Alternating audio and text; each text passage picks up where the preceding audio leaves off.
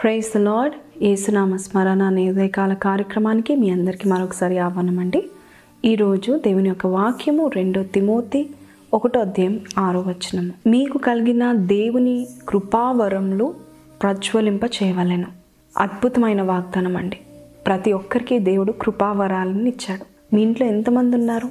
అంతమందికి దేవుని యొక్క కృపావరములు అనుగ్రహించి ఉన్నాడు.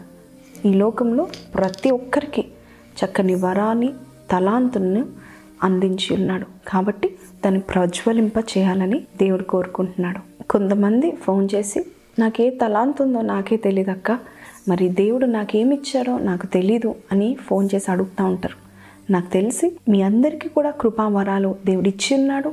అది తెలుసుకోవాలంటే ప్రభు దగ్గరికి వెళ్ళి అడగండి. ఆయన ఖచ్చితంగా మీకు బయలుపరుస్తాడు. ఒకసారి మేము మరి ఊరికి వెళ్ళేటప్పుడు రోడ్డు మీద ఉన్న విద్యుత్ దీప స్తంభాలను ల్యాంప్ పోస్ట్లన్నీ చూసుకుంటూ వెళ్తూ ఉన్నాం.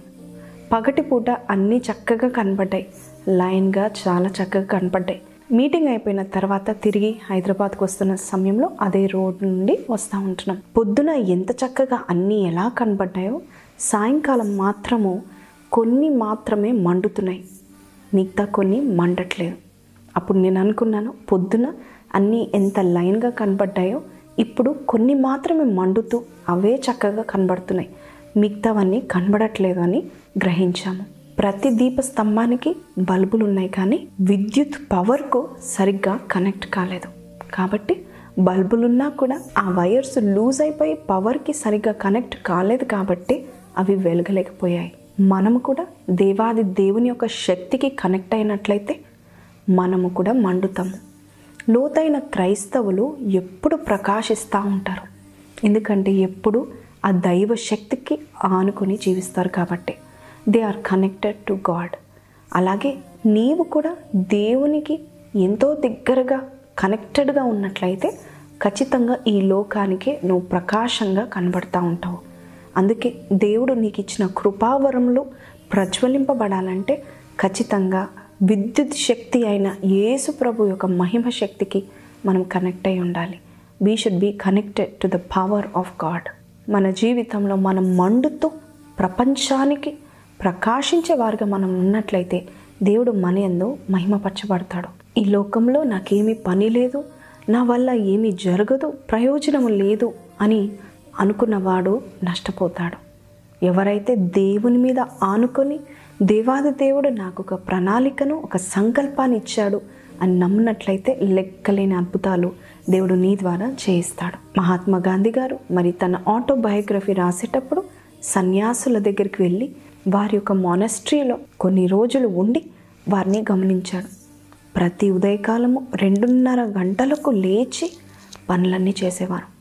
ఎటువంటి మాంసాహారం తినకుండా వెజిటేబుల్స్ కూరగాయలు మాత్రమే తింటూ ఎంతో కష్టమైన పనులు చేసేవారు. కూరగాయలు తింటూ ఇంత బలమైన పని చేయడము ఉదయకాలమే లేచి అన్ని పనులు ఎఫర్ట్లెస్గా చక్కగా చేయడము మహాత్మా గాంధీ గారు చూసి ఆశ్చర్యపడిపోయారు.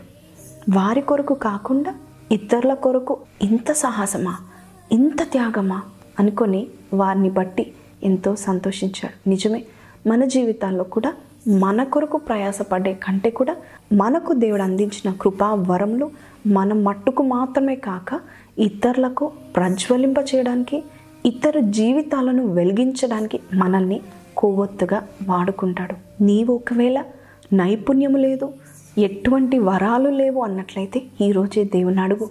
ఎవరైతే నైపుణ్యముతో ప్రతి పని చేస్తారో వారు మామూలు వ్యక్తుల దగ్గర పనిచేయరంట రాజులు ఎదుట పని చేస్తారని సామెతలు ఇరవై రెండు ఇరవై తొమ్మిదో వచనంలో సొలమన్ రాస్తున్నాడు. కాబట్టి మీరు ప్రకాశించాలి అన్నట్లయితే దేవుని యొక్క కృపావరాన్ని మనకి ఉచితంగా ఇచ్చిన్నాడు.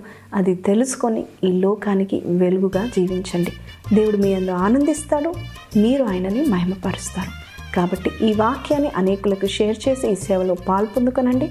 Don't forget your calling don't forget that you are appointed to do a great work for God see you all tomorrow until then take care God bless you